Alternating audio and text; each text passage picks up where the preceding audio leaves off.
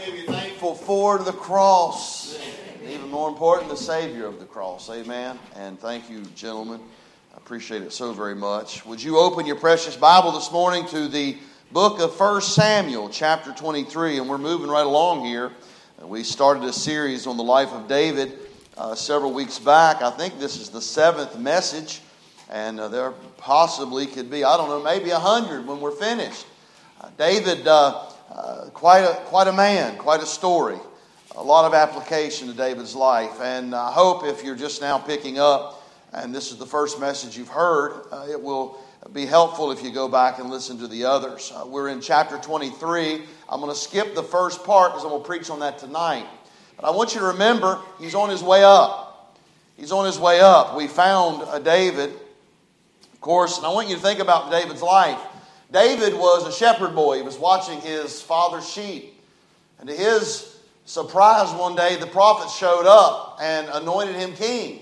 His life changed at that moment. From that moment on, you know, we've, we've started there. So from that moment on, he was asked to come into the court uh, room and the, the, the palace to help King Saul when the uh, evil spirit came. He played the harp. And then uh, we know that he just went one day to help his brethren. He's seen that Goliath was defying the armies of Israel, and so he defeated Goliath. And then Saul put him over the uh, uh, people, his army. And then we know that he started to have be jealous over him, and he started to run him down. He, he became good friends with Jonathan. Uh, Saul's son. A lot has went on in David's life. And then we left him in chapter 21 and chapter 22. He was running for his life.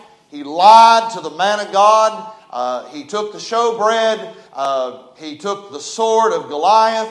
And then, of all places, he went and hid and went to the actual hometown of Goliath, the sworn enemies of God. And this is the same man that God anointed king and said, He's a man after mine own heart. So we've seen that in chapter 22, uh, he was ran out from where uh, he was trying to hide in the Philistines' land. And we realized that uh, David hit rock bottom.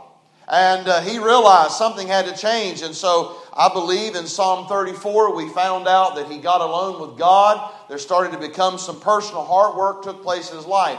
By the way, everything that is shown outward doesn't really mean anything. Now, I want to say, I do believe your outside will show what's going on on the inside, but I want you to know something. God is still interested in the heart. Psalm 34 told us something about David. David had a time of repentance. David had a time that he realized that he was wrong when he went and lied to the man of God, when he went and took the showbread, when he took Goliath's sword, when he ran off to the Philistine land. And the very ending of that story, the Bible said that he became like a wild man. He became like an, a, a, a mad person. He started to spit on his beard. He was scratching at the door. Now, this is the man just a few months before God was anointing him king. And I've given all the inter- I've given all the thoughts on that. We've preached through every chapter. But from chapter 22 to chapter 23, something took place. And we find that in Psalm 34, he said, Hey, if y'all want to learn the fear of the Lord, let me teach you. And by the way, David wasn't being arrogant. He was saying, I can teach you boys the fear of the Lord because I just got through a period of my life where I've only been afraid of men and it's made me, my feelings and flesh has caused me to do things that have been awful. So we find in chapter 22, he's starting to come up from the bottom. He's coming up. And I preached a whole message on that last Sunday. So now we see that he's got this band of men that has come. His parents came to encourage him. We see that David is starting to get his spiritual life back. His relationship with the Lord is becoming what it needs to be and should be. So in chapter 23, we realize that we'll read this tonight. But in chapter 23, we know that um, he desires to go and to save the men, of, the, the people at Keilah, and God tells him to go. And I'm going to speak on all that. But towards the end of that now, keep in mind, King Saul's still him. He's still been struggling. He's still in dark days because his whole life has turned upside down. the most powerful man in the country is trying to hunt him like a dog. So you can imagine he's still dealing with him. So in chapter 23, after he defends the men and the people and the women and the children of Keilah, we find that Saul finds another opportunity to come and he's coming to kill him. God even asks of God, He said, Is, is Saul going to come and kill me? Is he going to try to kill me at Keilah? And the Lord said to him, Yes. So we see now, here David is running again. And I want you to pick up with me in verse 13. He's just found out that Saul knows where he's at and he's going to come to kill him. Look at verse 13. Then David and his men, which were about 600, arose and departed out of Keilah and went whithersoever they could go. And it was told Saul that David was escaped from Keilah, and he forbare to go forth. And David abode in the wilderness in strongholds, and remained in a mountain in the wilderness of Ziph. And Saul sought him every day. Notice this. Miss Sarah, Brother Scotty, you guys know these two words? but God delivered him not into his hand. And David saw that Saul was come out to seek his life, and David was in the wilderness of Ziph in a wood. And Jonathan, Saul's son, arose and went to David into the wood. I love this phrase, and strengthened his hand in God. And he said unto him, Fear not, for the hand of Saul, My father shall not find thee, and thou shalt be king over Israel, and I shall be next unto thee, and that also Saul my father knoweth. And they two made a covenant before the Lord, and David abode in the wood, and Jonathan went to his house. Heavenly Father, I pray you'll help us now. Speak to our hearts. We all need your work in our hearts. We all need your work in our hearts. I pray you'll help us to be moldable clay. God, I pray you'll help us to be good ground. Lord, we know that your word is perfect. The problem is not with the seed, the problem will be with the soil. And I pray that you'll plow the soil of our hearts deep this morning that we might hear from thee. We ask it in Jesus' name. Amen. I'm glad I have perfect seed here this morning. So if you or I do not get help this morning, it's not going to be, it's not going to be God's fault. The seed's perfect. By the way, there's nothing, there's no error in this book. And so I pray, man, as I've been looking through the life, he's still running as a fugitive. We find him here. He, has been anointed, but he's not, act, he's not the acting king yet. And Earlier in this chapter, David and his men went to go defeat the Philistines at Keilah, and King Saul found out where he was, and so he's heading that way. And David asked the Lord, Is he going to come and kill me? And the Lord said, Yes. And so he had to leave. So we find him here departed. Now, by the way, he's hunted like an animal and he's hiding like an animal. And I don't know if you know anything about the wood or a wilderness. It's a very dark place. And by the way, this was a place where men could go in and hide, and it took great skill to find them. So this was not a place that you're willing to go and spend every day because you choose to do it. He's going here to hide out like a fugitive. His life has changed. There's nothing that he has chosen that he's wanted to live this kind of life, but circumstances has caused him. So I want you to know, just being human, David is human. I think sometimes we read the Bible like God's people that he allows to be a part of his work and his word are like they're some superhuman people. No, they're just like us. So I can guarantee you, David was discouraged. David was down. David was even probably depressed. He was struggling because his life was changed ever since he killed Goliath. By the way, his life changed ever since he did the will of God. So he's discouraged. He's struggling. No doubt he's feeling fear again. He's frustrated. He doesn't understand. Why is this taking place? Aren't you thankful for good friends? And praise God, I'm glad at the right moment his best friend showed up and did not tell him what he wanted to hear. He told him what he needed to hear. David was struggling. And by the way, the Bible says this He came, I love this. You have a real friend when that friend is trying to strengthen your hand in God.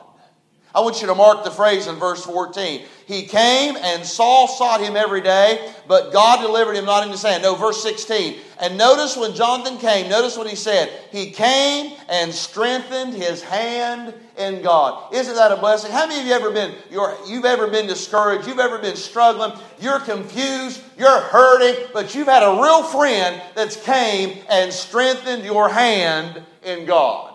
Isn't that a blessing? I hope and pray all of us are that way. Now, we fail, but I thank God we do have a friend that sticks closer than a brother. But I want to just look at it. Here's what I feel that I want to entitle this message this morning Don't forget. Don't forget. Wait a minute now, David. Wait a minute now. Uh, you got to remember some things. Remember, God was the one that came and anointed you. God was the one that said, I want a man after mine own heart. It was Samuel that passed all of your brothers, and he was you. It was you that he anointed. And it's amazing to me that God allowed Jonathan, which was the acting king's son, to come and remind him of some things that obviously he could have forgotten.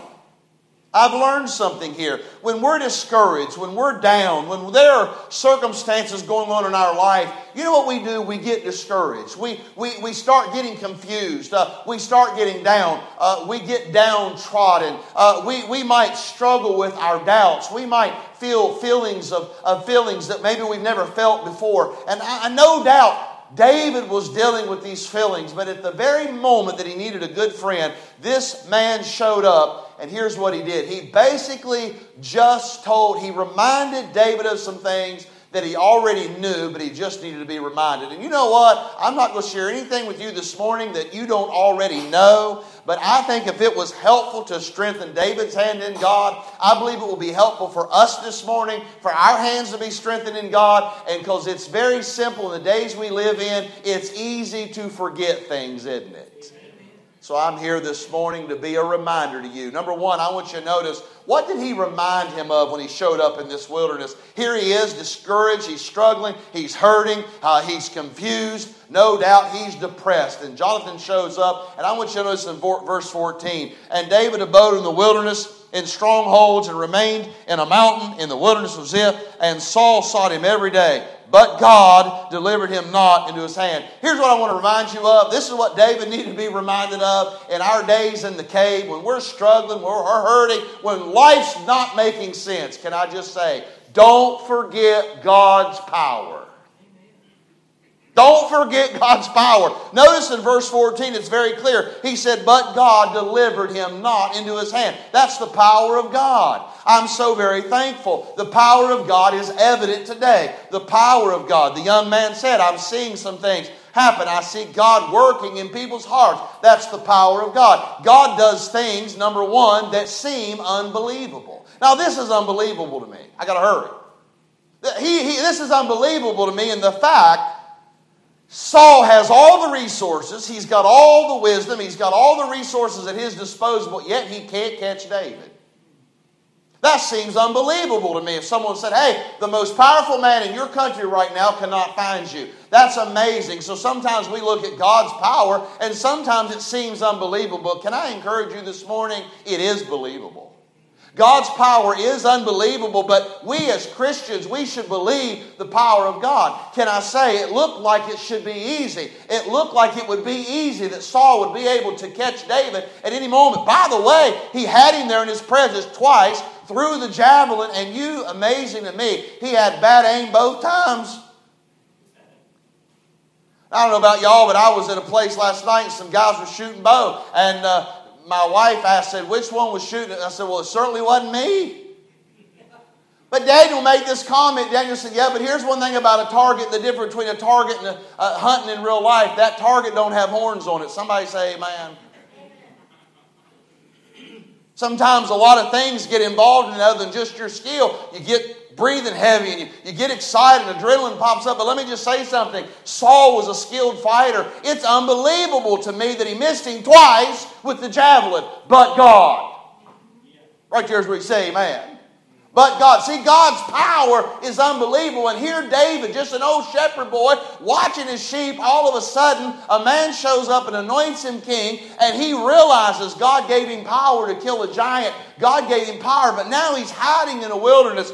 Things has changed, and I thank God there was a friend that showed up and said, Let me remind you of God's power. It will not fail you. Can I give application for you this morning? God's power is still the same for us. God's power is something we should not remember or should not forget. It's something we should be reminded of. It's something that we should believe, the power of God. It seemed unbelievable. Now think about it. Also, wasn't it Saul that told David, I want you, you can have my daughter to marry, but you've got to go out and kill a hundred Philistines and bring their foreskins back? By the way, we talked about in early America, we talked about scalps, but listen to me. They were, they were claiming scalps in Bible days. What do you think foreskins were? Saul told David to go out and he said, If you want to marry my daughter, how many of you men would like to have to marry your wife and go out and kill a hundred enemies? But you know why Saul did that? Saul did that in hopes that David would die. But listen to me, but God. See, sometimes God's power seems unbelievable, but can I say to you this morning, believe it? Can I say God's power sometimes seems unbelievable, but I'll tell you what it's not, it's unmistakable.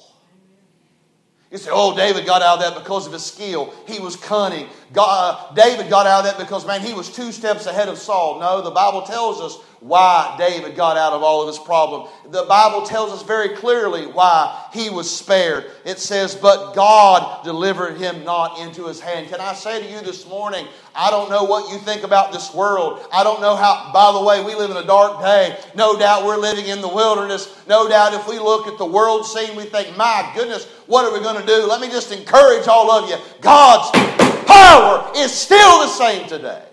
And we as Christians need to hold our heads up, not with arrogance and pride, but listen to me. We are on the winning side. I don't know what all's going to go up in Washington, but I know what's going on up in heaven. And I know that we and the men and the most powerful men on this planet is but of nothing compared to God's power. And I pray that we as Christians will start living in God's power and quit being defeated by the world's standards. We walk around like we're defeated already. No, we're winners. God's power is not, it's not mistakable. It is unmistakable. I want you to know, and there's times in our life we all get down and we just need to be reminded. So I want to remind you this morning of God's power. Number two, I got to hurry. God's presence.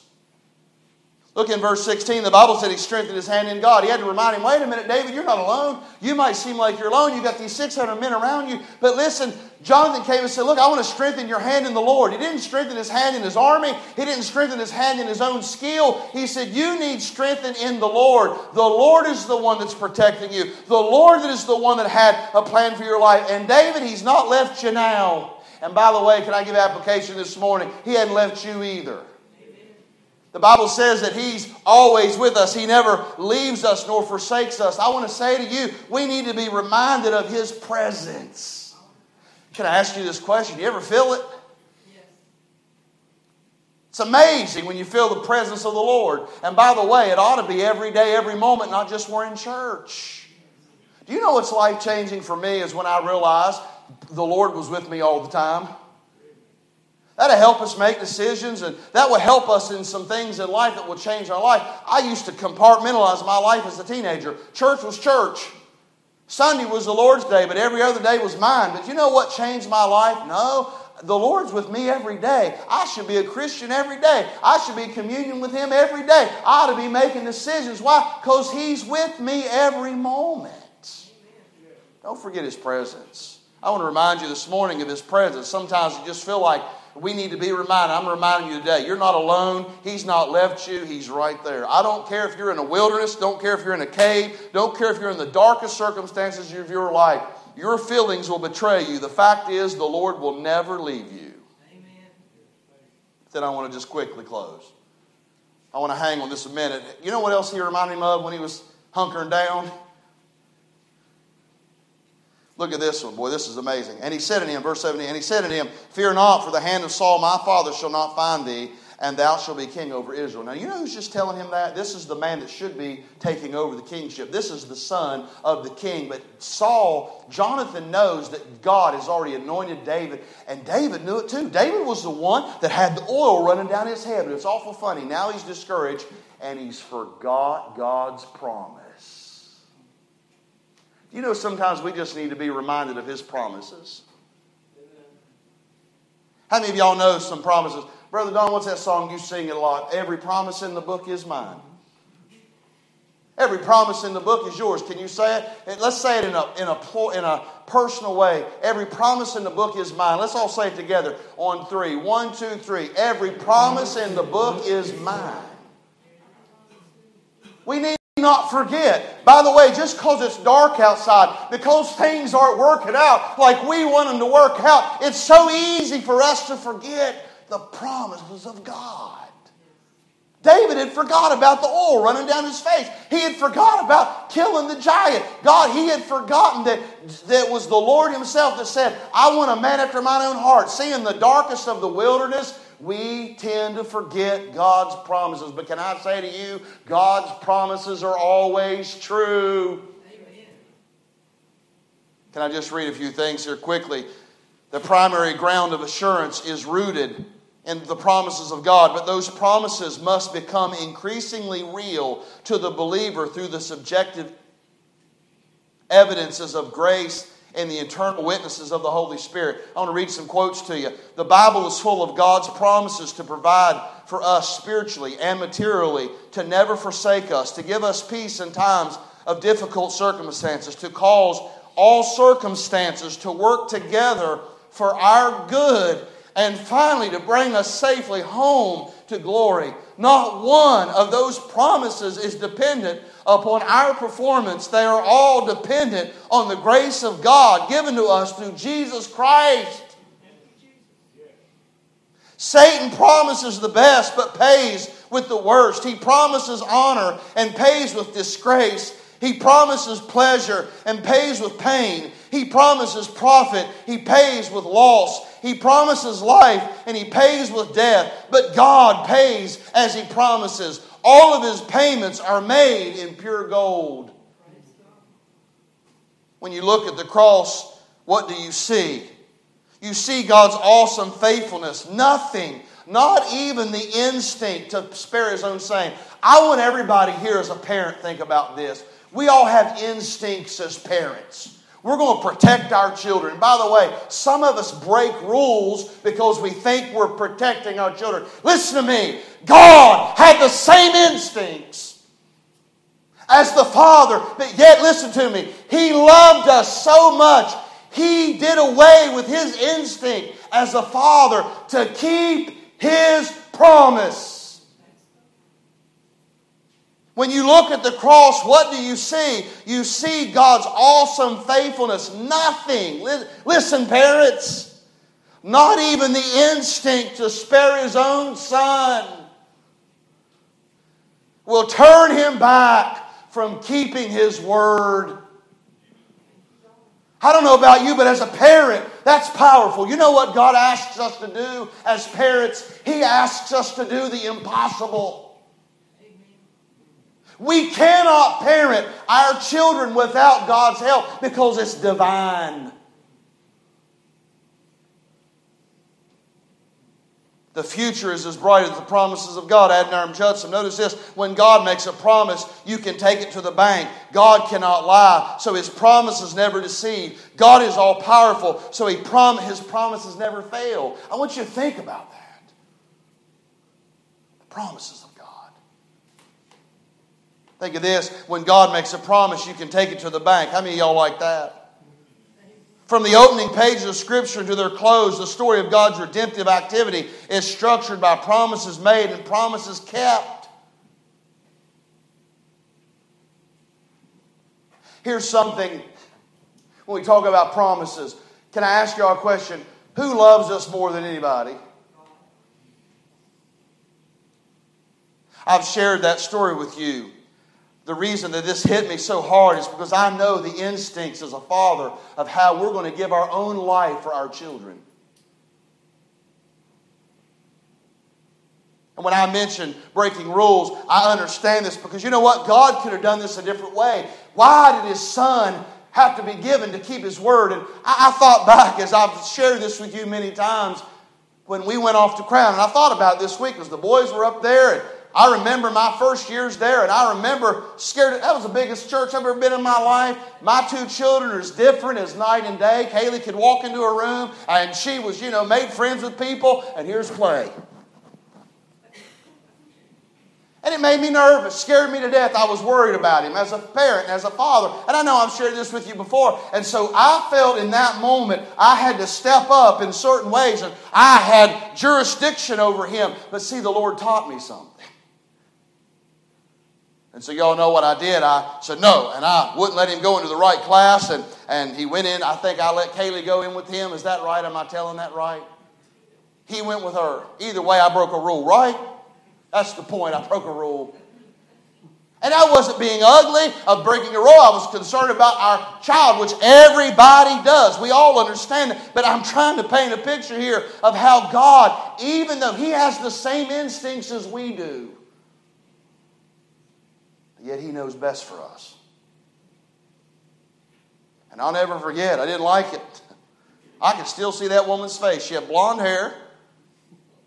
And she, we did it for two or three times. And she walked up to me and she's like, uh, Mr. Brandon, can I talk to you a minute? And I said, Yeah. She said, Are you going to college? I said, Yes. And she said, Well, you do know that you're going to be here for five years. You might as well let your son get used to being in his class. Oh, oh, oh. I took it about like you would. I took it about like you would. Until I got home. And I got to thinking about it. And here's what really the question was Am I going to trust the Lord with him or not? That's the key. Because you know what? Since then, I've had to trust the Lord with our children when they ain't even been in the same state with me. And by the way, that's how God does it. God works in our lives in such a way, listen to me, no matter what you're going through in your life, listen to me, God's promises are still true. It doesn't matter how you feel, doesn't matter if you're in a wilderness, doesn't matter whatever's going on in your life. Listen to me, God's promises you can bank on them. And you know what? Sometimes we just need to be reminded of them. By the way, your pastor needs to be reminded of them. We must not forget his promises. You know, God gives two different kinds of promises. He gives a conditional promise and he gives an unconditional promise. Some promises he makes, they're unconditional. And listen to me, by the way, they're unconditional because no matter what we say, do, or whatever is not going to affect the, the, the thought that God's going to keep promises that are dependent upon him. But then there are, are some conditional promises for instance, here's the most important one. Are y'all ready? Salvation. Do you know that's a conditional promise?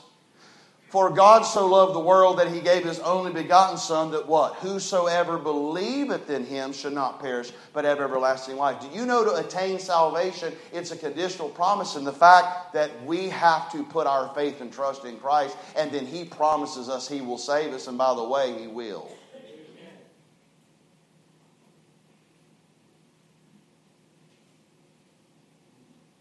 The Bible also says in Romans chapter 10, verse 13, For whosoever shall call upon the name of the Lord might be saved. Shall be saved. That's a promise, but it's, listen to me, conditional. It's like a tennis match. You ever watch a tennis match? You can't play the tennis, or a ping pong game. You can't play. It's your turn. You have to hit first, and then someone will return it back. Well, God gives conditional promises. If you'll hit the ball, He'll hit it back. And I can promise you this His is always in bounds. He will do everything He says. What about some other conditional promises. Think about it. I mean, call unto me and I will answer thee and show thee great and mighty things. But see, here's the condition you must call on him. But here's what's a blessing. We might fail on our part, but I can promise you this God always keeps his promise.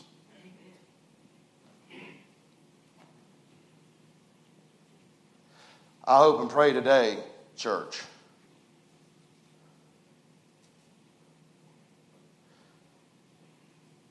Y'all believe we're the salt of the earth? Do you know what I'm concerned about in this world? I'm not concerned about the world. Because God already tell me what they're going to be like. I don't expect them to understand spiritual things. I don't expect people up in Washington to do the right thing. But I'm going to tell you right now where I am so discouraged and concerned. Are we really trusting God? we as Christians, is this church, is every individual, is every family, is your pastor, is every man, father, husband in this church, every mother, every grand, every individual, listen to me, are we really truly trusting the Lord when we really need to trust Him? I know it's an easy thing to talk about. I loved what Nathan said. By the way, you really know when somebody trusts something when you're standing fast, when you're holding fast. Y'all have seen them cop movies. We all know the picture that he was painting. I've seen them little 90 pound women hooked on drugs or something, them trying to get her in the cop car. I've seen her lock her legs in and lock her arms in, and four big policemen are trying to knock every arm and leg in to get her in there, but she ain't going in the car. Why? Brother Jeremy, you might be familiar with that. Oh, why? You know why? Because she's holding fast. And it amazes me how quickly we fold. Maybe the billy club comes and hits us a little bit on the leg. It's not hard taps, it's just tough, you know, a little uncomfortable, Pastor. You just don't understand. No, we are to trust the Lord even in the wilderness. We got to be reminded. You know what? Because it don't always feel good trusting Him. It don't make sense trusting Him. And you know what? Our our uh, our psychology will come in there, and we'll start saying, "Well, but." Well, I just don't think he understands. No, listen to me. He understands perfectly. He's trying to do a work. And by the way, even as uncomfortable as David was in this wilderness, he's going to get out of there and he's going to become the king.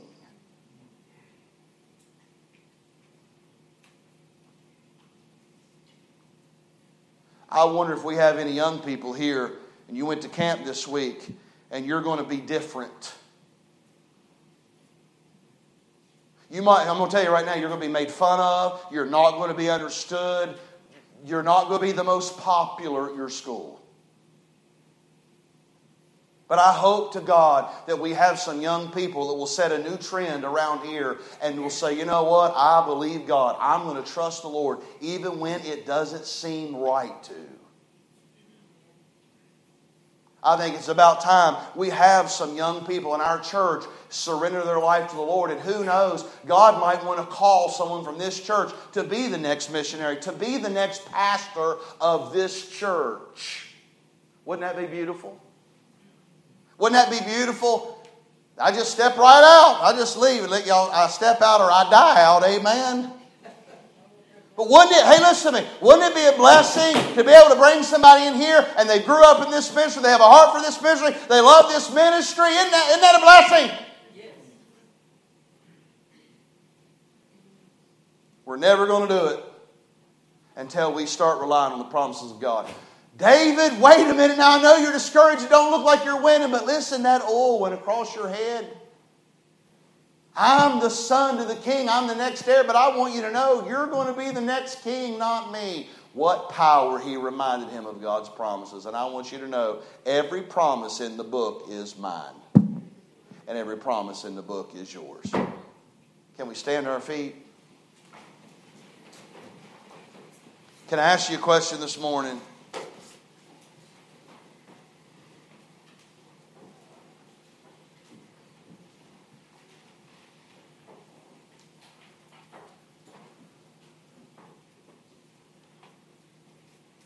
Head bowed and eyes closed. You say, Pastor Mark, I'm here this morning. I needed this. Circumstances aren't always what we want them to be, but I want you to know God's promises are still the same.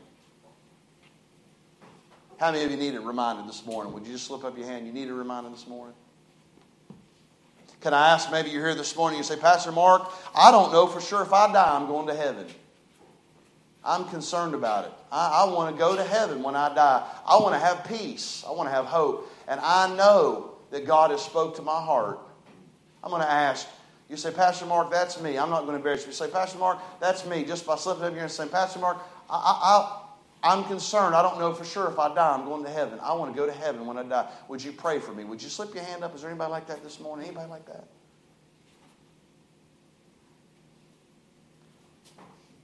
We're going to have her play something softly, and I'm going to ask Miss Slack. We talked before the service. Miss Slack, my wife's going to meet you up here in the front. Would you mind coming up here to the front pew, Miss Slack? Miss Slack is coming to join our church this morning. And I want to read this to you. Came into my office. I've never had anybody quite do it this way and encouraged me. And God knows I needed to be reminded this morning. I feel like I have blundered all morning. I feel like I blundered in the message. I feel like I blundered before the service. We were trying to get everything lined up. And uh, God knows what you need. And so I'm in there struggling a little bit in my office, and Miss Slack comes in and she said, Hey, I just want you to know. She said, We just got back in our home. And she said, So we're moving into our physical home. And she says, Now I need to come home. I would like to take this opportunity to thank my church family and friends at Tiftonia Baptist Church for whatever you have done for my family and me over the past year and a half. Whether you gave us something, fed us, prayed for us, and for all the moral support my ladies have given me each week, I love each and every one of you. It has been a hard and long journey since that fateful day. Delays, shortages, never ending rain have made it very depressing. However, we have finally made it to the end of the road. We started moving into our new home last Thursday. It's not finished, but that doesn't matter. Due to the grace of God, Cooper and I are alive today. God protected us with his mighty hands, and we came out of that fire. I don't understand why this happened to us, but God has reasons. He answers prayers. Just look at Cooper. Again, thank you. You guys never gave up on me, even on my worst days. Please continue to pray for us, Miss Wanda Slack. As all of you know, they lost everything. They lost their home over a year and a half ago to fire. And little Cooper was burned, but God saved him and protected him and also Miss Slack. And so, all of you that are excited that she's coming to join our church, would you say amen? amen? And if that doesn't cap off the message, remembering the promises of God, I don't know what else does. Amen? So, if you've come here with your glass half empty, if you leave half empty, that's your fault. Because I can promise you, I got full with the singing. Amen. Miss Swan, would you mind going to the back or in the front? I guess it'd be the front. Would you go back into the foyer, let folks give you the right hand of fellowship? All of you that are glad that you was here today, would you say amen? amen? Don't forget God's presence, God's promises. Amen. God's power. Let's pray. Heavenly Father, again, we thank you so much for your goodness and your grace. I pray you'll help us now.